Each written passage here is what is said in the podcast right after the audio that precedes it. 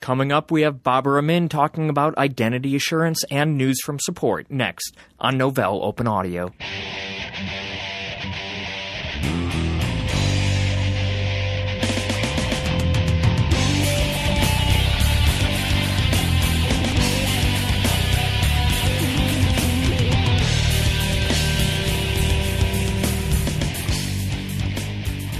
Welcome to Novell Open Audio, the podcast that connects the Novell user community with what's going on inside and around the Novell universe. I'm your host, Erin Quill. And I'm Randy Goddard. And today we have Baber Amin coming in to talk to us about identity assurance.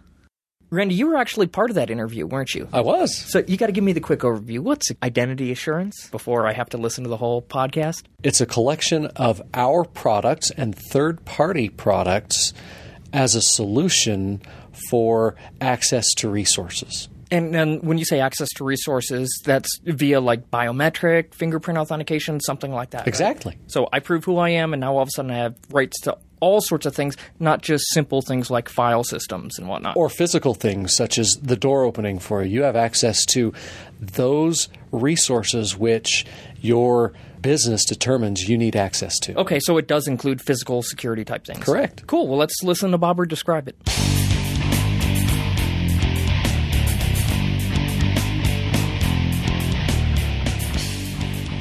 Hi, I'm Caitlin, and I'm in the studio today with Randy, and we're going to talk to Baber Amin, who is the Senior Product Manager over Identity and Security. And we're going to have a little chat about identity assurance. Hello, Caitlin. Well, hi, Baber. It's good to have you here. Thank you. Hello, Randy. Good day.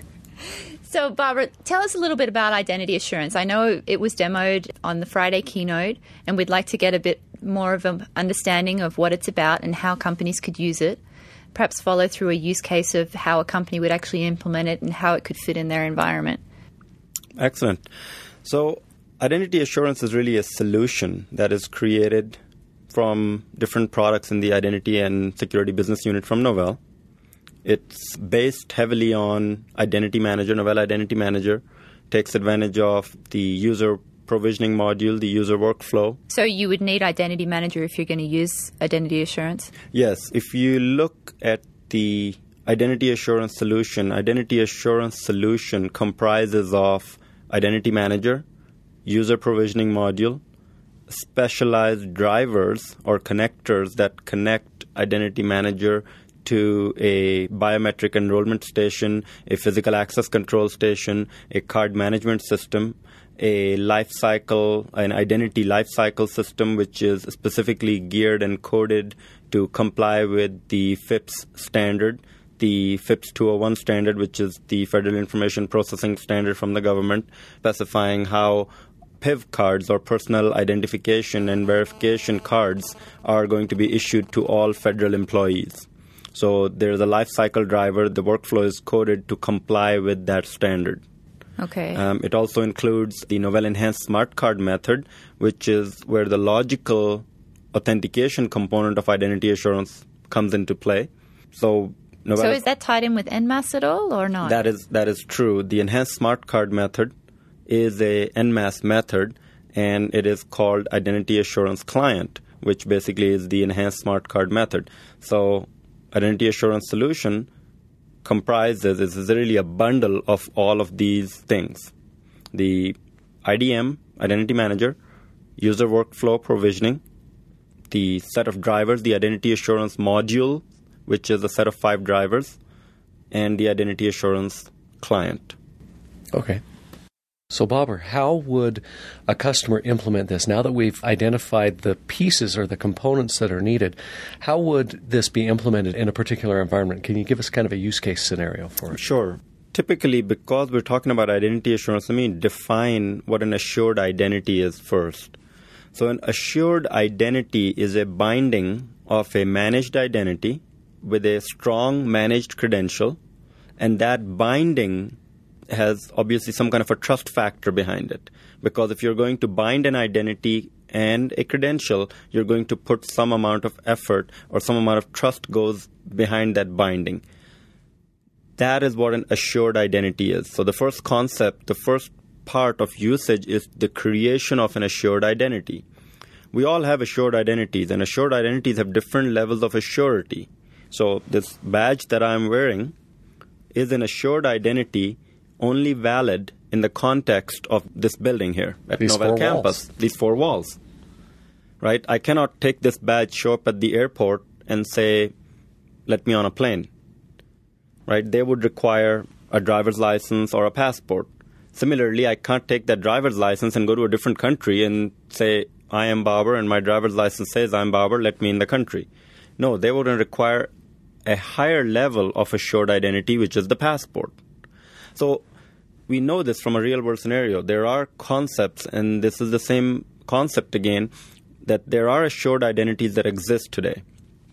What we have done is we're basically bringing that down to an enterprise level and really letting the enterprise decide what you want to do when you create an assured identity. Novell, at this point, has decided that the fact that I get hired, I fill out an I 9 form, I show them my work permit, my passport, my birth certificate, that I am allowed to possess this Novell ID and I'm an assured identity at that point. If I was working for the federal government, there would be extra steps required. One of those steps would be taking my fingerprints, checking against some kind of a background database, Background check. um, taking more biometric data, maybe an iris scan or some other sort of biometric data, uh, further background information than is available on I 9 form. Take all of that information, and now that vet that information and then create a assured identity out of that right? That's what that credential is. So assured uh, identity assurance starts with a person. It allows you to create an assured identity which is the binding based on your policies we don't dictate policy we enforce policy and we allow you to decide what your policy is what your business values and business policies are to create those assured identities. It allows you to create that assured identity, and then it ends with the enforcement of that identity and all the access control and access rights that are given to that assured identity. So, starts with a person and is enforced by the system. Okay. And in the middle is the, the all the process from the start to the end is the whole process is the identity assurance solution. So we handle not just the enforcement of the policy, but also the binding that you've mentioned. I imagine the policy then is, of course, based on current enterprise needs that the customer has, federal government regulations, and so forth. And, and we kind of wrap all of that together with identity assurance. That is true. And we don't do that all ourselves. Novell is not in the business, for example, of capturing biometric data or writing algorithms that do biometric verification, one to one match, one to n match. Novell is not in the business of a credential management system. So we do this with partners. And Identity Assurance Solution, we have a consortium of four companies Novell being the one that is providing the world class IDM system, which is the heart of the system to the whole solution. ActivIdentity providing the card management system, which is the credential management system where the actual binding is happening. ImageWare Systems providing the enrollment and the algorithms for biometric enrollment, biometric matching. And Honeywell providing the physical access control and the f- controls for physical access system, building control system, visitor management, and tying the user population that you've just enrolled with the access for physical or for visitor management and enforcing that using video, video analytics. Okay. So if a customer were to come to us and say, Where do I begin with this whole process? Could you maybe explain a little bit about that? Yes, so that would really depend on what regulations they have to follow, first of all. For example, if they are a government customer or a federal customer and they have to follow either the HSPD 12 um, regulation and they have to issue a PIV card or a TWIC card or a FRAC card, then they would start in that space because that's the specification, that's the goal. And which one of our partners would assist in that particular step? They can actually come directly to Novell for that. Our Okay. federal team normally takes care of that.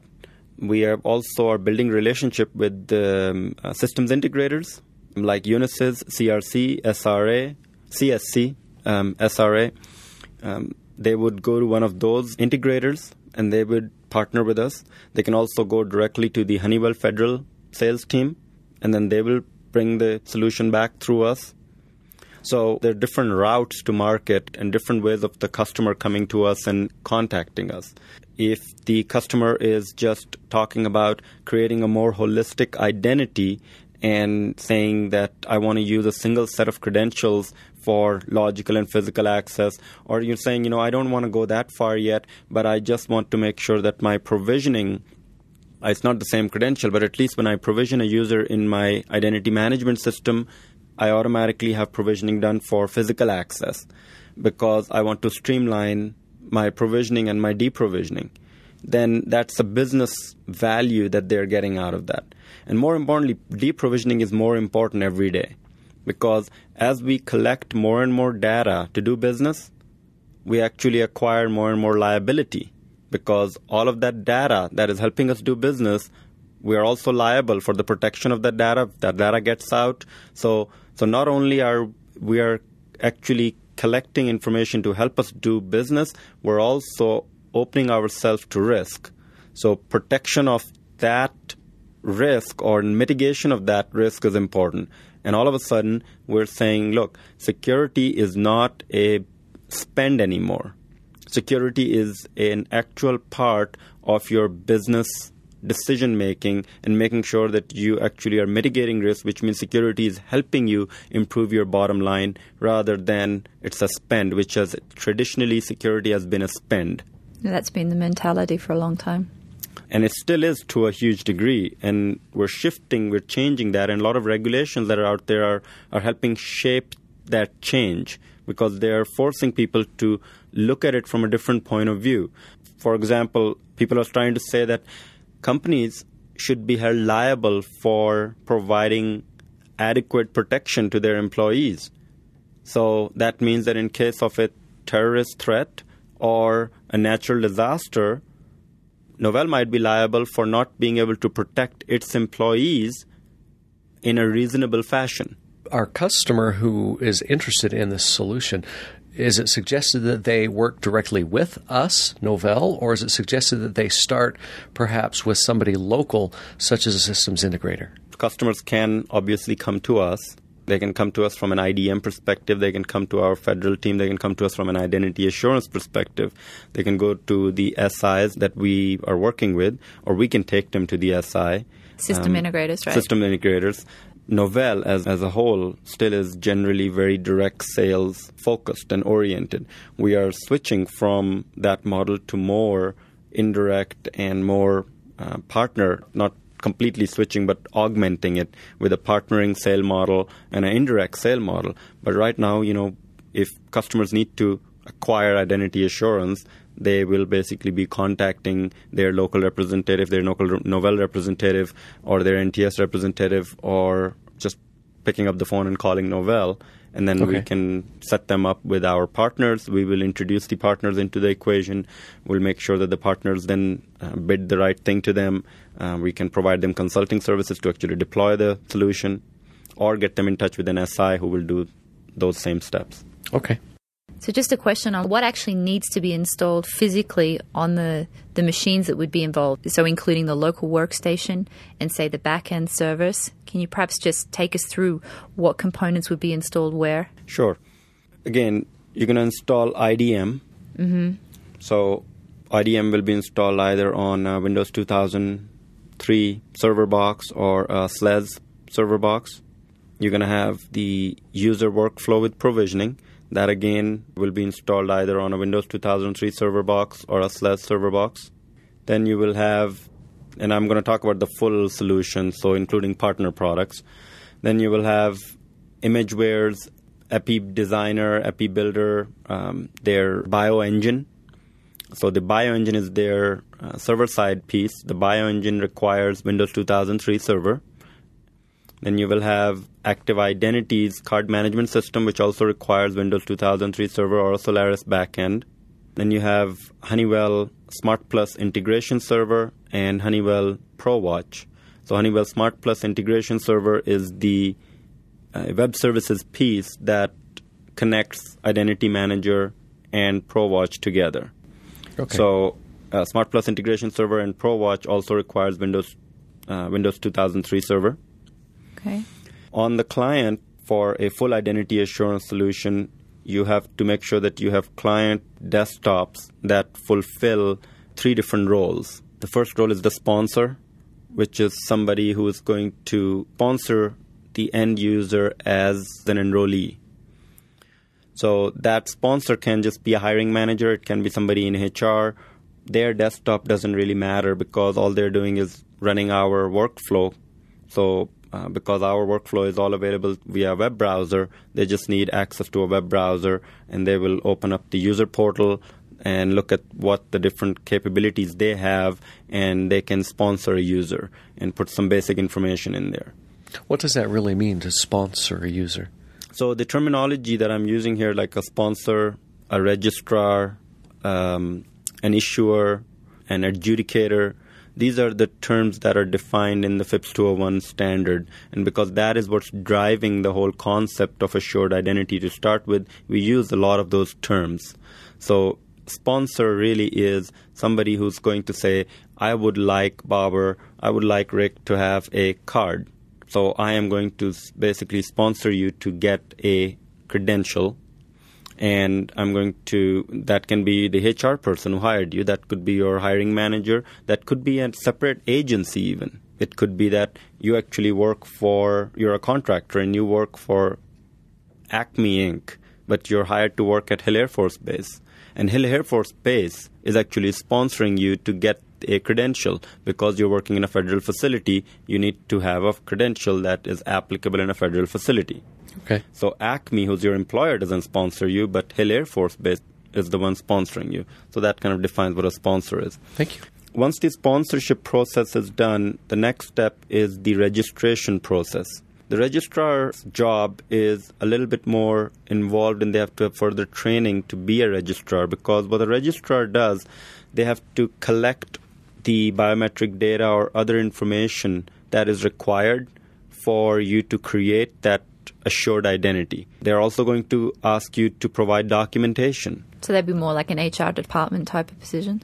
It would be more than an HR department, really, because a registrar is the one who will actually know how to take your fingerprints, for example. So they have to be trained to take fingerprints. Fin- taking fingerprints is not an easy job because you have to have just the right quality for it to be valid. So they would be trained to take fingerprints. They would be trained to look at your passport and your driver's license and make sure that you know it's real. It's real, They- yeah. yeah, it's not a fake or it's not you know made in your garage on colored paper or in, using a printer. So they they have set level of training. So the registrar's desktop, because it's going to require capturing of biometric data, and I'm talking about the extremes at this point, right? Because if you're going to capture all sorts of biometric data, then you have to have all sorts of devices attached to that machine. So there are certain devices that are authorized or that are approved by the federal government at this point that captures and follow certain standards and capture a certain quality. Um, so in that case, that desktop is going to be a Windows desktop right now. It will have Epi Builder and Epi Designer, the two products from Imageware. And those products run on Windows. It will be hooked to a cross-match Guardian device, which is a fingerprint capture device. It will capture slaps and rolls. It will be hooked to So a just just a quick question there. A slap? Versus Yes. a roll. sorry. Um, the fingerprint capturing is done in two modes. You can capture slaps, which not mean that you get, get slapped, but basically what it means is that you put your hand or the, the four fingers all flat at the same time and they're captured all at the same time. So that's why it's called a slap because you're basically slapping the device at that point and holding it like that and the scanner will scan all four fingers at the same time. Okay. Okay. A roll is that you take each individual finger, you start on one end of the finger, and uh, you roll it through, and it Oh, captures okay. a bigger that makes surface sense. area and captures more points. So, a single device capable of capturing both slaps and rolls is better because it captures more quality, it captures more detail, and then it gets segmented properly uh, and stored. You'll have some kind of a digital camera assigned there, so you'll have either a Canon camera or a Kodak camera. So the cameras that work with that system are any camera pretty much that has a remote interface on it. So you can actually take a picture by pressing a button on your keyboard. It will also have digital signature capture pads, so a Topaz Siglite or something like that, which will let you actually capture your John Hancock in an electronic format because that signature is also stored and checked against or could be checked against. So those are the devices that you're attaching. Now, in addition to that, it might also have scanner because they might take a copy of your I-9 form and store a PDF electronically. You might take a copy of your driver's license or a copy of your passport and store that electronically. It's also possible to have the um, output from the scanner hooked to document authentication program. And these document authentication programs are already uh, written to validate passports and driver's licenses on certain features. So what you do is you put your passport or you put your driver's license there, it'll scan it. Not only will it validate the authenticity of the driver's license, it will actually read the data, OCR capability, read the data off the driver's license and populate it into the form automatically. Was that application a third party application or is that one of the ones that comes with one of the four vendors that you listed that we work with? Uh, document authentication and document verification does not come with the vendors that I listed. This would be a completely third party application from a company like Documentum or somebody else, and that would be an extra level of engagement added to, to bring that to bear. So that's the registrar's desktop, right? And that's a Windows based desktop with devices attached to it. So then we get to the next role because once you've registered, you've done all the processes. Now you get to the adjudicator. The adjudicator in the HSPD 12 environment is the person who gets to say final yes or no after the background check has come back. So, background check, when it happens, you get an AFIS hit, an AFIS no hit, or a AFIS error. If it's an error, you have to resubmit the information. If you get a hit on you, then that means something is an issue. Now, you can get a hit without being a problem. So, I probably will get a hit because my fingerprints are in the system because when I got naturalized, they took my fingerprints. So, it's possible, depending on where they are checking, if they're checking a criminal database versus just a generic search across the thing, it's possible to get a hit. It's also possible to get a hit depending on the match. Uh, depending on the what, sorry? Match. Fingerprints are not an absolute science. Oh, okay. So that's why there's an adjudication step because an adjudicator at that point decides, say, oh, person got a hit. Why did they get a hit? Is this something that I can just approve regardless of whether they got a hit, or do I have to do further inquiries at this point? So they can either instantiate further inquiries, or they can just say, you know what, I'm just going to say issue the card or issue the credential. I'm okay with this. So the adjudicator will again, because the adjudication is done in our uh, user app, the workflow component, the adjudicator can use any desktop because all they are their interface into the whole That's system web-based? is a web is a uh-huh. web-based interface.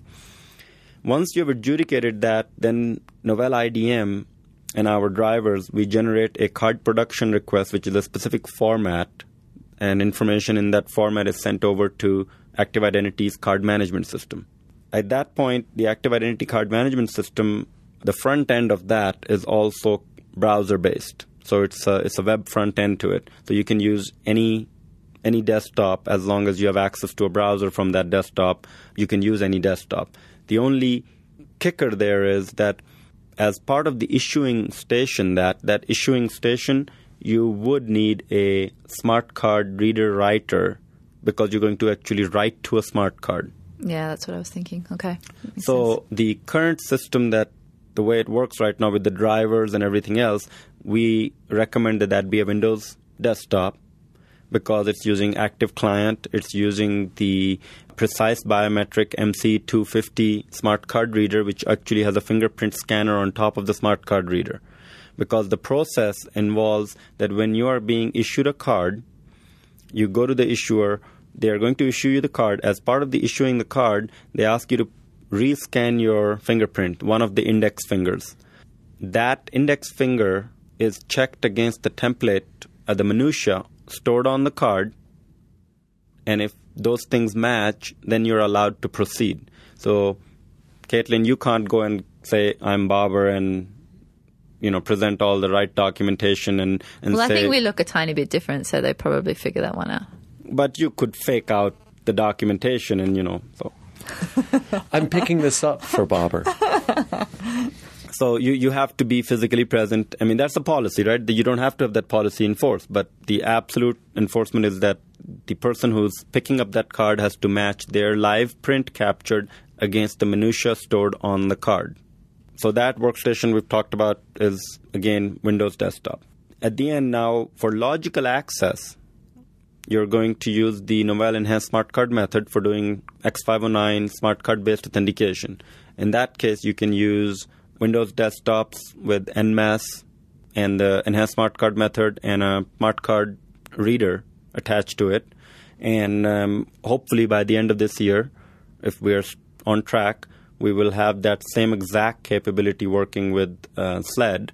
We have it working with SLED, but it's not, not in production form yet because of the lack of certain drivers and and uh, lack of certain middleware. We're not able to support all the cards and all the middleware yet. Um, so by the end of end of this year, we will programize it a little bit more and productize that portion on SLED also. Does that answer your question? Sorry, it was a long-winded answer. But it was a very thorough one. I think that gives you a really good picture of, of everything that's involved. One last question. It sounds like a lot for any given company to do, and now I see why a third party would need to be involved, perhaps, to take care of everything really from the registration process through the card management process, uh, issuing the card, as well as even then the logical uh, and physical access to resources. That's where our systems integrators would come in handy to have on board with this. Yes. Or do you find most uh, customers pulling a lot of that internal as well? No, what you have to realize, and I'm I, I'm I'm making it simpler than it is actually. Um, Oh because because because there are other players in this situation in this setup. Uh, so we haven't even talked about the people who are actually producing the card, because you just have this plastic, you know, blank with the chip on it. You order a box of cards and, and they, have to have arrive. certain and- profile. They have to have certain applets. They have to have certain uh, containers on that card for you to be able to put information in certain containers. It's like a file system. So the card production is not even. We haven't even talked about the card production because it's outside the scope of this. Because those are big giant vendors out there that are producing cards that have business relationships with big organizations to produce those cards. The thing is that all of these systems in some varying degrees are already part of every enterprise. Every enterprise has some sort of a credential, so don't get hung up on cards. Because that's just the example for HSPD 12. Every company, every enterprise has a credential. You have two of them at Novell. We have our physical access credential, which is this badge, and you have a password to access the logical system. So you have two credentials that are actually not yours. Both of these credentials, even your password, is the property of Novell. So there's a system already in place. We already have an enrollment system. That's the enrollment system starts in building C. When you get your badge printed, they take a picture of you over there and they issue you a card because they have card stock sitting there.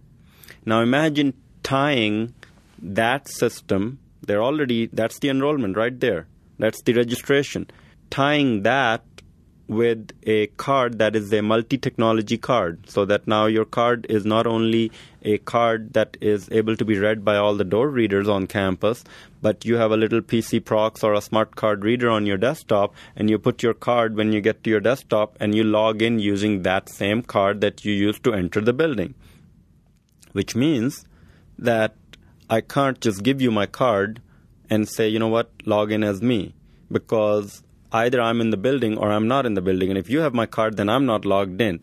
If I'm in two different complexes at the same time or I'm logged into two different places at the same time, because of because of the tracking nature now, right? This is where Sentinel comes in. So now if Sentinel was tracking my physical access into the building and it says, wait a minute, Baber is in Provo and Waltham at the same time, but he's logged into Waltham, okay, there's a problem.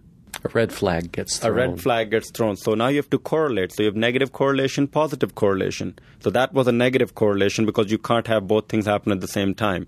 A positive correlation event is that my jack, my my network jack in my office is not turned on all the time.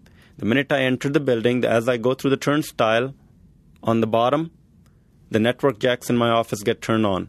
The minute I leave the building, they get turned off. Really? You can do that? That's cool. I've never heard of that before. Yes, because all of these network jacks, they're not wired. There there is no hard wiring. They all go to a switch now, and the switch is software controlled. if it's software sense. controlled, that means I can base that on an event. I can turn on a VLAN, I can turn off a VLAN, I can put you on a different VLAN. This becomes really important in terms of a security lockdown because if I have to terminate and cut off your access. Today if i terminate a user if i cut down cut off their access it doesn't affect them until they re-log in or try to authenticate to a resource they weren't authenticated. If you're already connected to a file system or logged in you're going to stay in that system until a timeout happens or something. There is no hard cut you off at the knees. Well if i'm connected to the jack i will turn off that port. It doesn't matter. That can be a wireless port. That yeah, can be a hard say, port. Yeah, if we could do that with wireless. Yes. So it's just a port. You're, you're when you connect to wireless, you're also connecting to a a channel and a on the port. end, yeah. hmm So if I turn off that port, I can cut immediate access.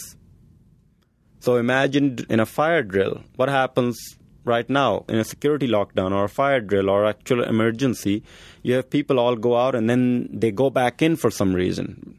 So imagine that you're doing this and you have the capability of, with a single press of a button, shutting down all Novell employees' access to Building H except for five people who work for Troy Hales in security. And it's not a permanent off, right? That you can't turn it back on in five minutes after the drill is over. You know, it's just temporary. You just suspend it, then you resume it. All that power actually comes because Novell IDM has the capability of connecting multiple systems, taking information from satellite systems, propagating in that information to other satellite systems, and it's all event based. Great. Very, very cool. Very cool. Well, I think that probably wraps it up today. We'd like to thank Baber for coming into the studio today, and hopefully we can have you back sometime in the future. Sure, thank you. Thank you.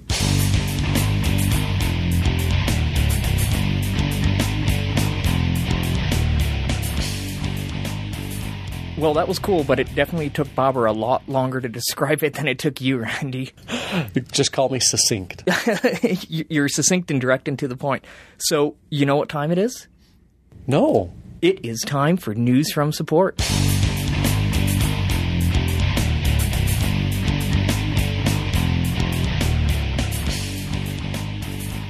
Hi, I'm Caitlin, and we're here with the guys from support, Dave and Randy. Randy, Hi, it's good to see that you're still alive. No broken bones, Katie. Yeah, I think we probably have to tell our listeners a little bit about this. There was a, a group of four of us, and we went on a little mountain biking trip in our lunch break in one of the, the canyons here, just close to work. Randy decided he was going to take a little bit of a headfirst trip off the side of a ledge, going straight for a nice big rock, uh, followed by quite a big stream. I don't want to say creek because it was a fair bit bigger than a creek. It was very pretty, actually. Slow mo. Yeah, it was slow mo, and the bike was all on top of him, and he's got some pretty good war wounds to prove that he actually took the, a good tumble. Most of them I cannot show in public. Your face almost looks pretty now. Bright red. Little rouge. So it's good that you're still alive, and it's good that you're still here with us. Thank you. It's good to be here. So, Dave, tell us what's Well- happening in Tidland. Not a great deal. I took a look and I found three that were reasonably interesting. And I haven't a lot of time to look anyway because I'm travelling off to Europe tomorrow uh, to do some training. One of the ones that I thought was best was playing multimedia files on the desktop in SUSE Linux Enterprise Desktop 10 doesn't work. And the reason is that the codecs required for DVD playback, specifically commercial DVDs, are all proprietary. And the as the SUSE Linux Enterprise Desktop product was released, Novell didn't have the necessary rights to distribute the codecs. Shows a little bit of the problem that exists in this arena. Novell's working with partners to resolve that, but uh, obviously that's the kind of thing you'll come across occasionally with Linux. But there's always a way to deal with it, and the best one really is to hold out for the updates when they come along. Do you have one of those multifunction printers? It has printer, scanner, fax, and all that stuff, and wondered how do I get a printer driver to make that work in Linux? Well, if you have a three in one device, then printing, the printing part of it is handled by CUPS, but the scanner is just an ordinary scanner. So you go into YAST, select hardware, select scanner, and select the manufacturer or model of your device, and you're done. But that's not really an intuitive one because your natural reaction is to treat it as one device. Go ahead and treat it as a scanner independently of it being a printer and solve that problem. Oh, that's Right good on. to know. VMware locks up when trying to use the browse button. This one's kind of interesting to me because I just installed VMware on my new laptop supercomputer and I haven't had this problem, but it locks up when you use the browse button. Uh, you open a terminal, use SU to become root, and then you fix a, a library by renaming it, create a new soft link to it. But that's just a little bit of a kludgy little fix to a problem in VMware running on SUSE Linux Enterprise Desktop 10. That's all I have. Just wanted to mention quickly that I should have some nice material in a few weeks for the uh, a future episode. I'm visiting Prague for a week to do a kernel developer training course. And the following week, I will be in Nuremberg to work with some of the developers over there. So I'm hoping that I can pick up some hints and tips and bring them back. That'd be awesome. Boy, what a life, a jet setter over there. So, Randy, tell us, what have you got for us today? Well, one comment on, on the last tid that uh, Dave mentioned here.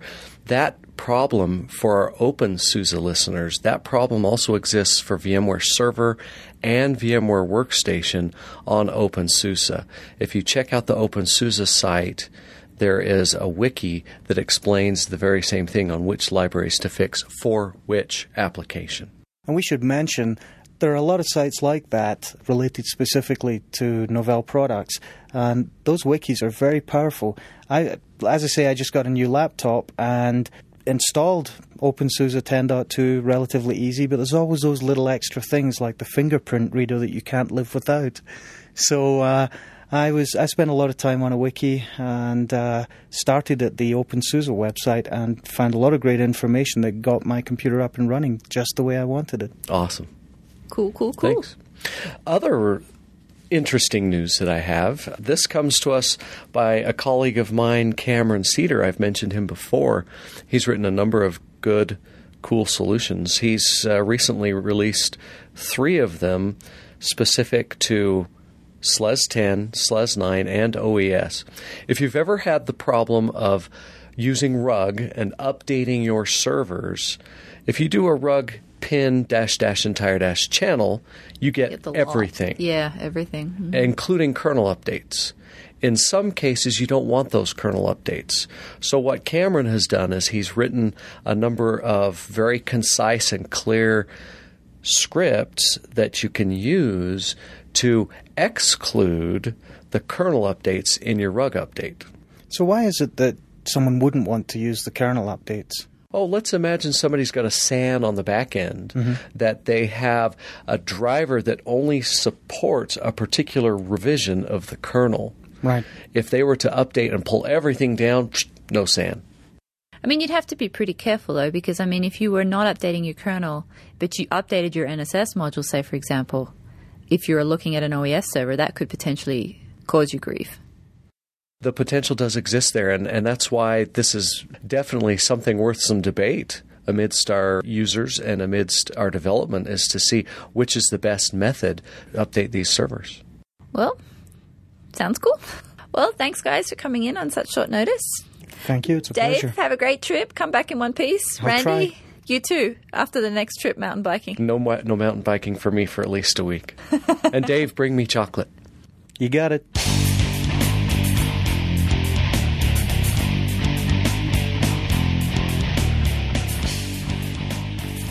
That's all for this show, and remember, Novell Open Audio is brought to you by Novell Users International in conjunction with Novell Incorporated. Remember that most of our content is driven by you, our listener community. So please send us suggestions or comments of stuff you'd like to see in future shows. That's all for this time. We'll see you next time.